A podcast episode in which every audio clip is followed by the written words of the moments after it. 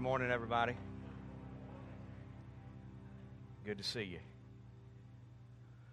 This morning, I want to take a little bit of your time and share a Bible story with you. It's found in the Old Testament, book of 1 Samuel, chapter 25. And the central figure of our story is David. If you've been visiting, if you're visiting with us, I want you to know we're currently in a sermon series that revolves around his life.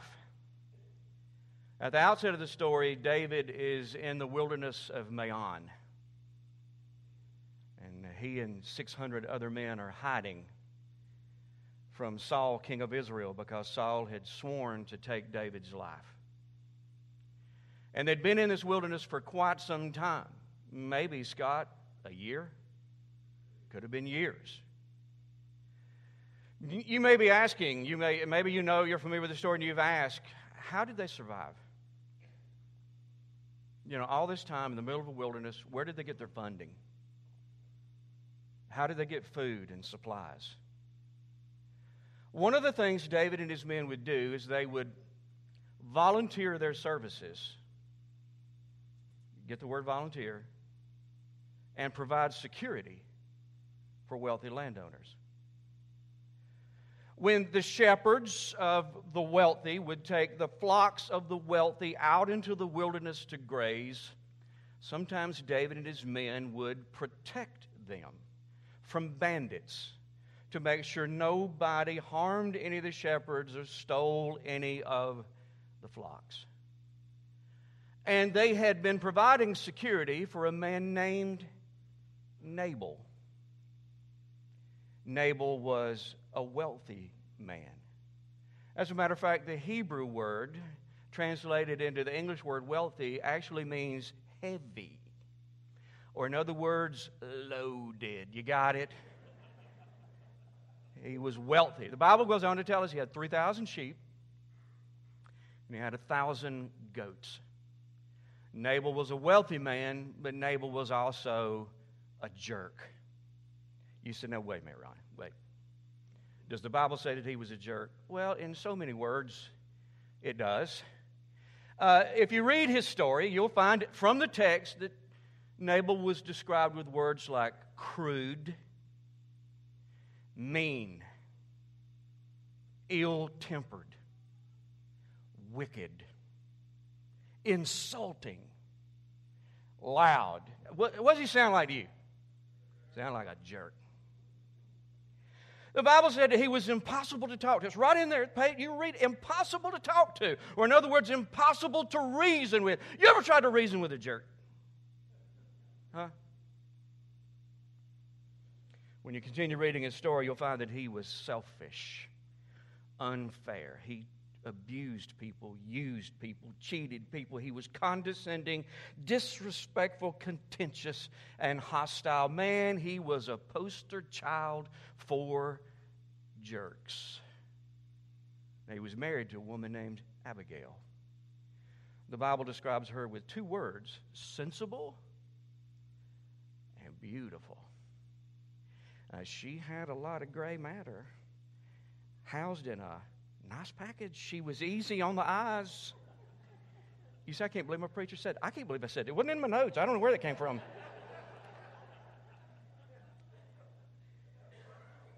Sensible and beautiful. As you're going to read, you find out that she was also humble. She was generous. She was gracious. She was godly. You want to talk about a mismatch? You know, you talk about the odd couple. These two were the odd couple. One day, David heard that Nabal was having all 3,000 of his sheep sheared. And so he selected 10 men from his army of 600, young men, probably articulate, men he knew would represent him well. And he assumed that because this is the time the sheep are being sheared, he's about to sell the wool off of 3,000 sheep. He's about to get a big paycheck as though he needed another one. This might be the time to ask him to be generous with us. So the 10 young men go down, they meet Nabal, they introduce themselves. We're the guys who've been watching your shepherds and protecting them and your flocks, and we did a great job. And they even said, you can ask your men. They'll tell you, oh, nothing was ever stolen. We were never harmed. And said, we know this is a celebrative time for you. You're about to get a big check. And in light of how kind we've been to you, our boss David wants to know, would you be kind to us and maybe share some of your provisions? You know what Nabal did? Nabal is what? The Bible said Nabal sneered at them. You know what that means? He looked at them in kind of a condescending, are you kidding me? Contemptuous look. You ever seen that look? I'm trying to give you the look. You know what I'm talking about? That kind of looking down their nose at you. You know, he sneered at him. And he asked, who is David? Now, you got to understand, he knew David. Who is David, and who does David think he is? He said he's just another servant who's broken away from his master, that's trying to live on handouts. Well, he'll get nothing of mine, and I'll give him nothing, and I won't give anything to you band of outlaws who came from you know where. Now, you think that's bad? On over in the story, we find that he proceeded to scream insults at these 10 men. Screamed insult. He insulted them and he insulted David. What did the 10 men do? They tipped their hats, got back on their horses, and they rode back to David, and they said, David, that guy's a jerk. Man, he treated us like jerks, and the things he said about you, he talked about you like a jerk. So you know what David did? David said, well, the Lord giveth and the Lord taketh away. Blessed be the name of the Lord. God loves him. He's as much as God's child as anybody. No.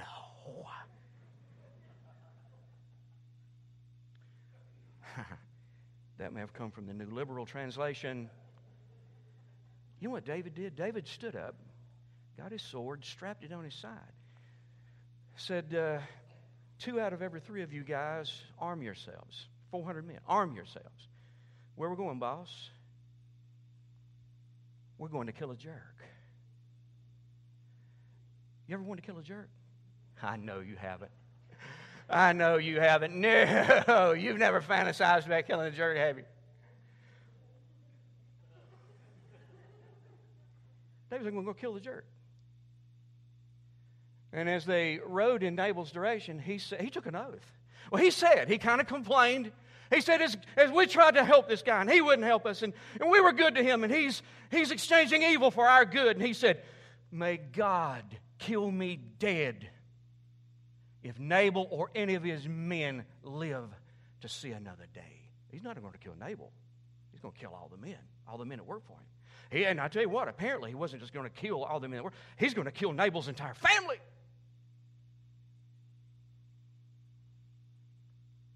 They start in the direction. Now, once you look what happened, we're going to have to read some of this story. And I'm trying to abbreviate it. It's one of those stories you wish you had a whole hour just to tell. Man, it's a fascinating story. And I want you to read for it. Look what happened. Meanwhile, one of Nabal's servants went to Abigail and told her, David sent messengers from the wilderness to greet our master, but he screamed insults at them. You seeing this?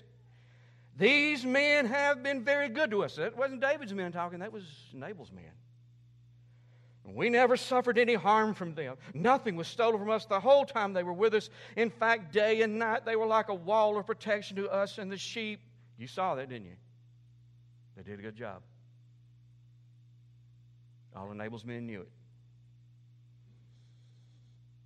This young man said to Abigail, you need to know this and figure out what to do, for there's going to be trouble for our master and his entire family. His whole family.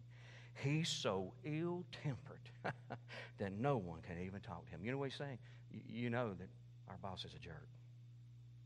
Look what Abigail did. Abigail wasted no time. She quickly gathered 200 loaves of bread. Where do you think it came from? It came out of Nabal's pantry, by the way. 200 loaves of bread, 2 wineskins full of wine, 5 sheep that had been slaughtered. I thought about that. Can you imagine Nabal shearing the sheep? 2,994, 2,995. Whoa! David had 5. 5 sheep that had been slaughtered, nearly a bushel of roasted grain, 100 clusters of raisins, 200 fig cakes, all coming out of Nabal's pantry. She packed them on donkeys and said to her servants, "Go on ahead, I'll follow you shortly." But she didn't tell her husband Nabal what she was doing. She mounted her donkey. She rode in the direction she thought David would be coming from. She went into a mountain pass, and lo and behold, she came face to face with David and his 400 assassins. And what did she do? Look at verse number 23. When Abigail saw David, she quickly got off her donkey and bowed low before him. Humble, I told you that. She fell at his feet and said, "I accept all blame in this matter, my Lord." Come on now. You know what? If you know jerks have always got people who serve as a buffer. Their blood pressure's been kind of high, kind of going, you know how they are. You know, that's what she's doing. "I accept all blame in this matter, my Lord. Please listen to what I have to say. I know Nabal is a wicked and ill-tempered man." What's she saying? I know Nabal is a jerk, man. He's a jerk. Look what she says, because this is huge.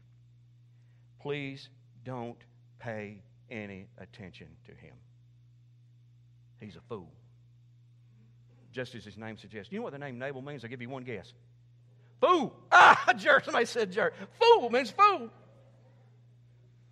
"But I never even saw the young men you sent. Now, my Lord, as surely as the Lord lives," godly woman, "and you yourself live, since the Lord has kept you from murdering," you see what he's planning, "murdering and taking vengeance into your own hands, let all your enemies and those who try to harm you be as cursed as Nabal is." Remember this. You heard this from me.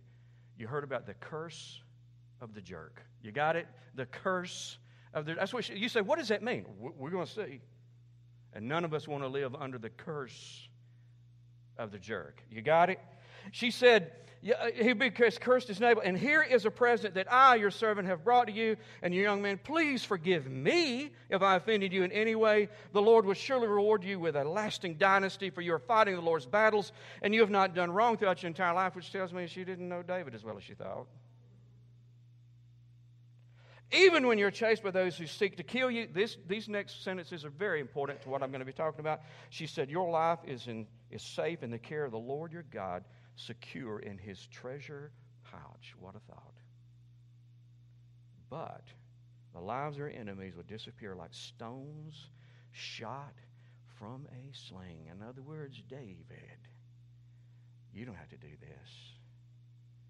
You got a God that'll take care of your dirty work. If there's any dirty work that needs to be done. "When the Lord has done all his promises and made you leader of Israel," look what she said, big stuff here, "don't let this be a blemish on your record. Then your conscience won't have to bear the staggering burden of needless bloodshed and vengeance. And when the Lord has done these great things for you, please remember me, your servant." She stands there awaiting his response, and David began to thank God. Then he began to thank her. And he explained, "God sent you to prevent me from doing a lot of wrong.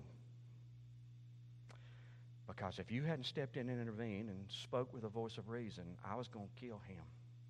I was going to kill all his men. And honey, I was going to hurt you." I believe he's saying, "I'd have killed you too." He said, "But this is what's going to go down.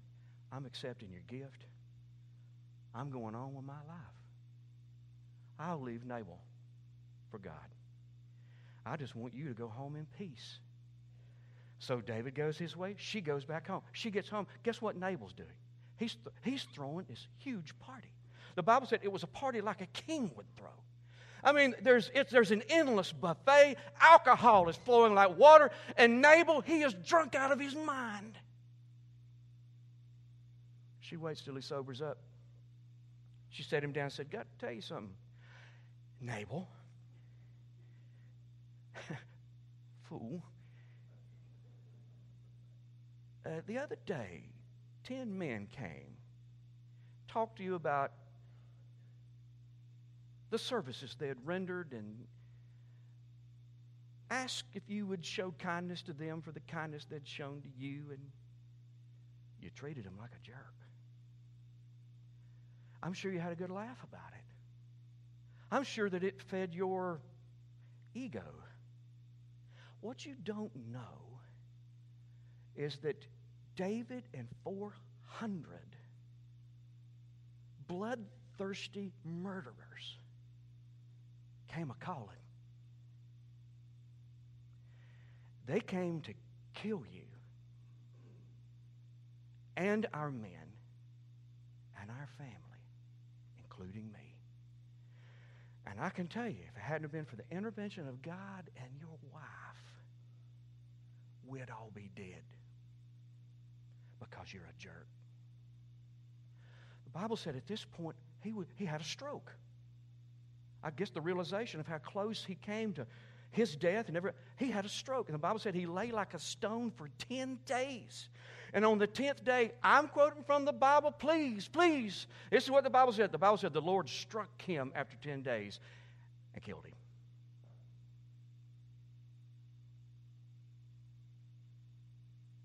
Word got to David. David stepped back and said, "Thank you, God, that I didn't take matters in my own hands. Thank you for taking care of that jerk." He puts together some messengers, sends them down to Carmel with a request of Abigail. He said, "Would you be my wife?" Sensible. Beautiful. You know what she said? "Why, I'd take a position on his staff if he asked. Sure, I'll be his wife." And they were married. All righty. I like that story. I don't know why. I guess because let me give you the first lesson. It's bad news, but it's the truth. Lesson number one from this story is jerks are everywhere. Huh? Jerks are everywhere. I think I like this story because I'll soon be 61, and in 61 years of living, I've had a lot of jerk encounters. You know what I'm talking about? Jerks are everywhere. Here's David out in the middle of a wilderness. Wouldn't you think if there's any way you could possibly avoid a jerk, this would be the place? But oh no, right here in the middle of nowhere, he has a jerk encounter. Of all the wealthy people he could have provided security for, he pulls a name out of a hat, and the name is Nabal, the fool, the jerk. Listen to me, man. I'm going to tell you something that most of you already know. If you don't, you need to know this. Jerks are everywhere. I'm not saying that everybody is a jerk. Most people aren't jerks. But you're never going to be able to navigate throughout the course of life without some jerk encounters. They're everywhere. They're neighborhood jerks. You know them. Their dog barked all night last night, as it did the night before, and the night before that. They're supervisor jerks. I figured the staff here would give a standing ovation or some hallelujahs or something, you know. They're co-worker jerks. Oh, man, they're theater jerks. You ever go to movies? I don't anymore. You know why? Jerks go to movies. Not everybody in the theater is a jerk, but I'll tell you where you can find them. They're right behind me. You've waited for the opening, you've paid for your tickets, and all of a sudden you're wanting to get enthralled in this great movie, and behind you are jerks. You know, they're eating gummy bears with their mouth open. They're slurping their drink. They're talking to each other. They've seen the movie already. They're narrating it a second before something happens. They're law enforcement jerks. Now, I'm going to confess, I've been pulled over a few times. Most of the officers were courteous and professional, but Mike, one night in Abbeville, I encountered a jerk. You remember? I'd have been all right, but I was under Mike's influence, and he led me to do some bad things. They're physician jerks. My doctor is an ace, but I've been referred to a couple of doctors, and I don't know why they were in the field of medicine, because they hated people, and they sure hated me.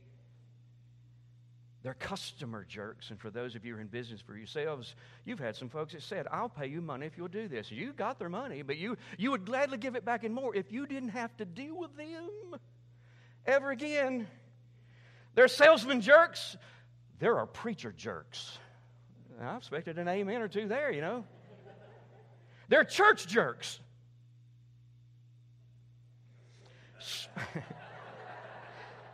Sports jerks. If you've ever coached a rec team or a varsity, oh, you've met some parents who were sports jerks. If your kids were on the team, you sat in the bleachers with some sports jerks. They're checkout line jerks. I know how. Listen, you say, how would you know one? If you see me in a grocery store, I'm in the checkout line, the person directly in front of me is a checkout line jerk. So here's what I'm saying. If you see me in the checkout line, save yourselves. It's too late for me, too late. They're drive-through jerks. You know, you go through the drive-through at a fast food restaurant because of what? You're in a hurry. I was born in a hurry. I've been in a hurry all my life. My mama said the first words out of my mouth were, what are we waiting on? If you go through, you're in a hurry. Fast food, drive-through, I don't have time to walk in. And you get behind the drive-through jerk, and they can't just go, number two with a Coke, number two combo with a Coke. They can't do that. They have to tear down the combo and rebuild the combo so that it does no longer even resemble the combo. And you're thinking, what are you doing? If you didn't want a hamburger, don't order number two.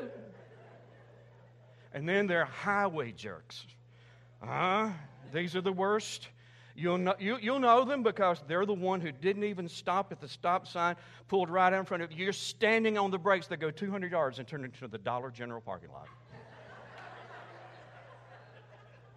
You don't know what was in there that was worth risking lives for, but they had to get there.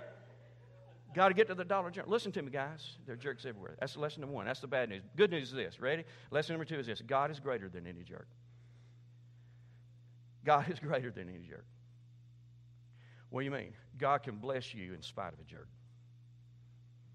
You can be happy in spite of anything a jerk ever does to you. Some of you don't believe that.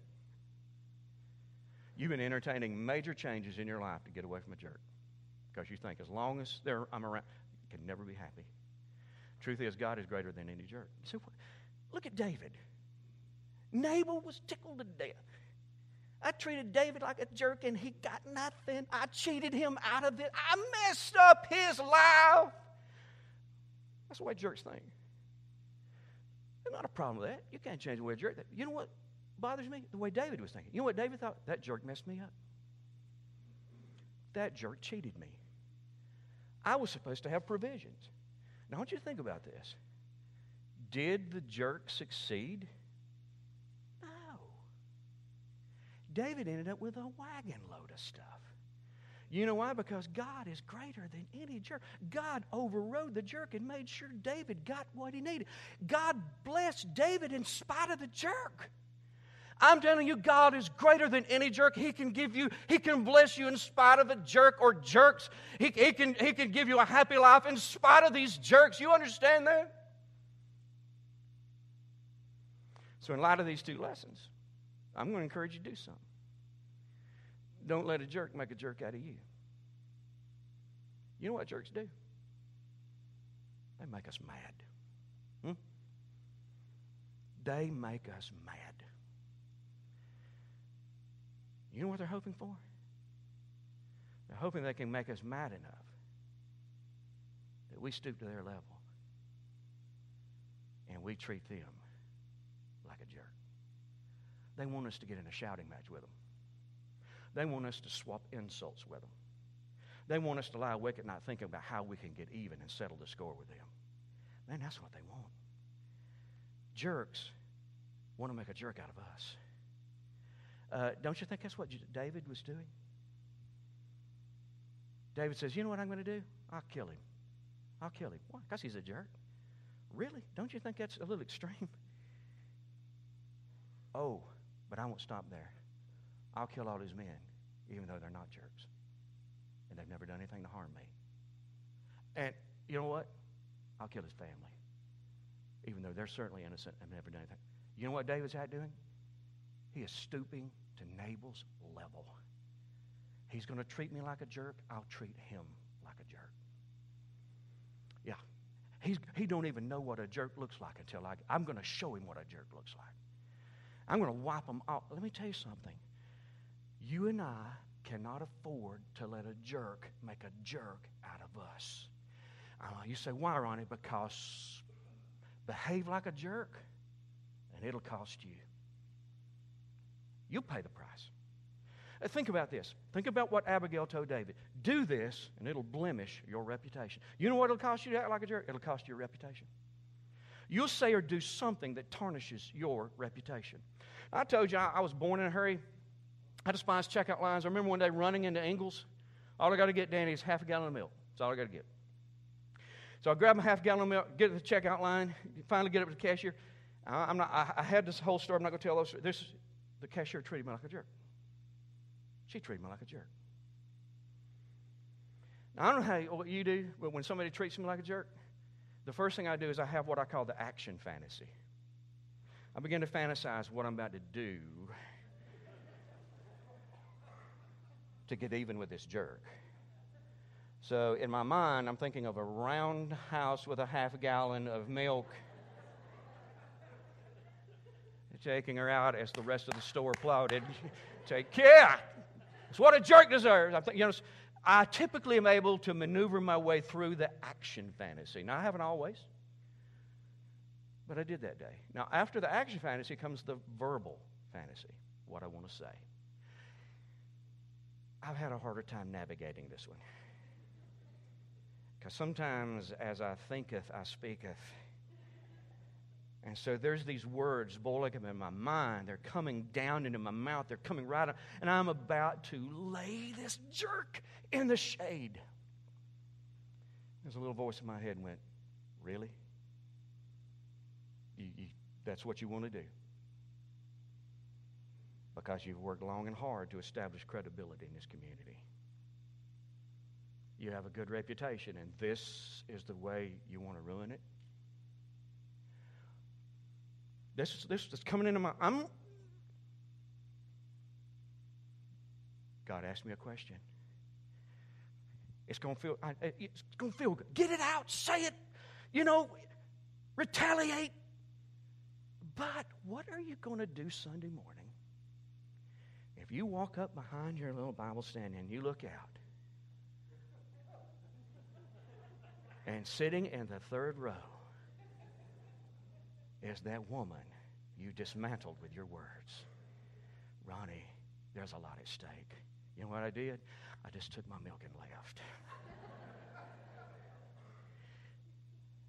Don't let a jerk. It's a costly way to live.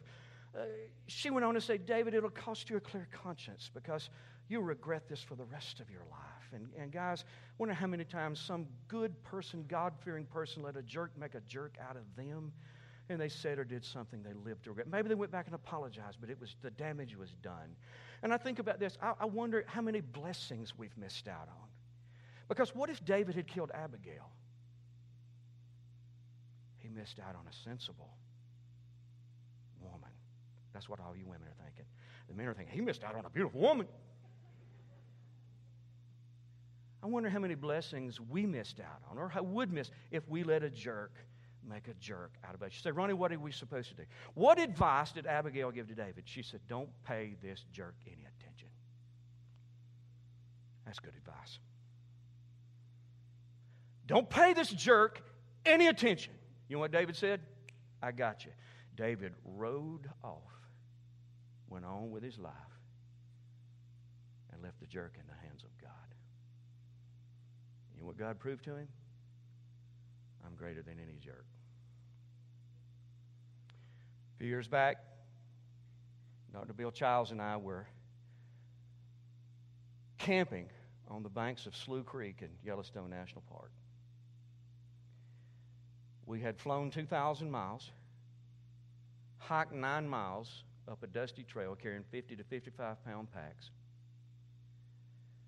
And we made our campsite there on Slough Creek. Slough Creek is a world-class fly fishing destination. It harbors a lot of cutthroat trout, and all of them are far above average in size. But Slough Creek is a difficult creek to fish. There are places where it doesn't appear to be moving, hence the name Slough. It is crystal clear. And if if you don't have something to disturb the surface of the water like wind, you're probably just going to watch a lot of big, gorgeous, beautiful fish, but they're not going to cooperate. They're way too smart. Now, about a mile up from us, across the creek, was another campsite that wasn't open to the public. It was an outfitter's campsite. And they had leased it. They lease it for the season, and they take their clients who pay a handsome fee in there, and they fish Slough Creek along with us. Nobody's. Now, they didn't hike in. They rode in. They didn't carry a pack. A horse carried their pack. You're going to detect a little bitterness in what I'm saying here, but I'm working through it. Now, in the evening, Bill and I, we would make some dehydrated beef stroganoff and drink water we had treated with iodine, which, by the way, tastes like iodine. And we knew the guys across the creek were eating a big Montana T-bone steak and probably sipping expensive whiskey. That's okay. The next morning we get up. We have a bowl of iodine-flavored oatmeal and a cup of iodine-flavored coffee. We got our fly rods, and we go down to Slough Creek, and it is dead calm, and I'm not catching anything. I mean, not a thing. I look, coming from this outfitter's camp is a gentleman I like to affectionately describe as a dude. He's coming to me like a freight train.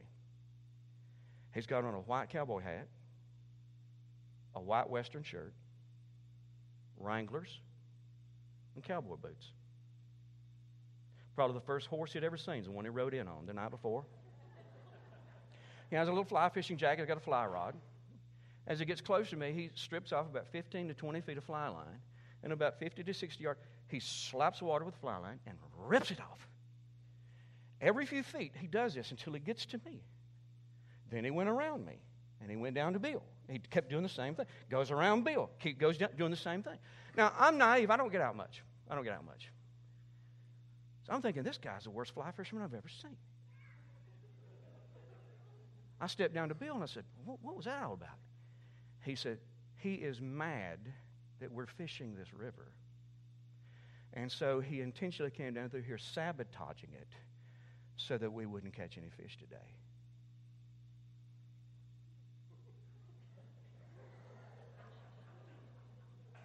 I flew 2,000 miles. I hiked 9 miles carrying a 55-pound pack. I paid good money. You know, I'll be honest with you. Can you tell I'm mad? Because I tried to tell Lynn a story yesterday, and I just wanted to pull over the side of the road and whip something. You know, I'm like, I get to think about it. I got so angry. Man, I'm just seething with anger. And what happens, you know what I'm realizing? I'm having a jerk encounter. I'm out here in the middle of nowhere, and I've run into a jerk. So I start having my visual fantasy, my action fantasy, And I'm not going to go into details, so all I wanted to do to the man, I wanted to kick his tail. I thought, I'm 2,000 miles from the house. The only one that knows me here is Bill. I'm on vacation. Why not? Why not get a piece of him, you know? Bill won't tell.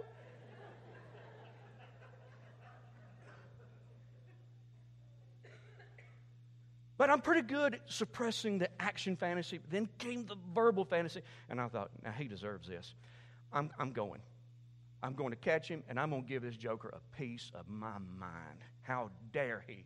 Let me tell you something. You know, nope, not going to tell you what I want to say.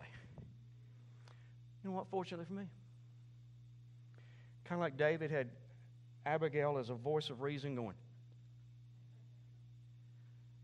Dr. Childs said, wait a minute,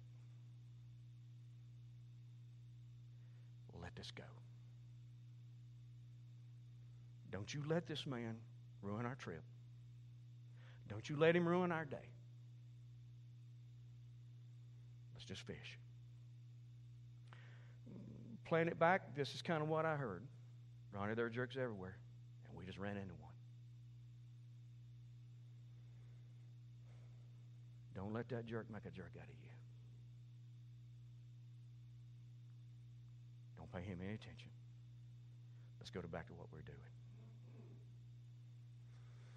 I took a deep breath. I turned in the direction of the creek, and I learned a great, great lesson. As I turned in the direction of that creek, you know what happened to him?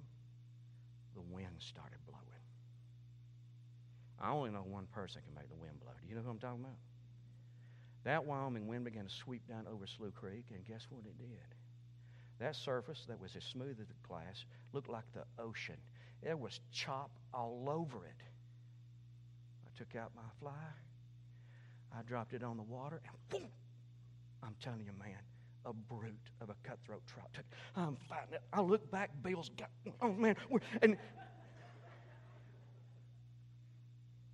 for hours, we fished all the water that men sabotaged and caught dozens and dozens of brutish cutthroat trout. You know what I learned that day? God is greater than any jerk. He blessed us in spite of the jerk, and that's how great our God is. So here you go, guys. There are jerks everywhere. You're going to have some jerk encounters this week.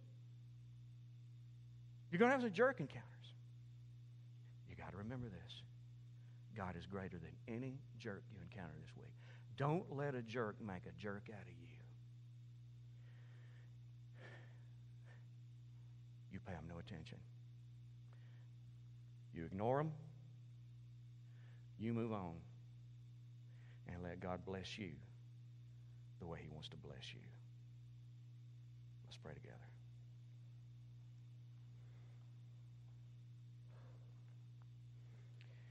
Father, I think I get what you're saying to us, and I think it's as your people, you have a way of living that you expect from all of us. And I certainly hope and pray that we're not jerks. But God, I think the bigger thing here that you're dealing with is sometimes we let jerks make a jerk out of us. It costs us, but I really believe in the end, it embarrasses you. I pray that we walk out here today determined that we're not going to stoop to a jerk's level. Never again. That we're going to trust you. We're just going to let you be God. Jerks don't have any say in the quality of our lives. Only you do. So we're going to trust you. When we're treated like a jerk, when we encounter a jerk, we're going to just ignore it and move on and let you do for us what you want to do for us. In Christ's name, thank you, God. Amen. You are dismissed.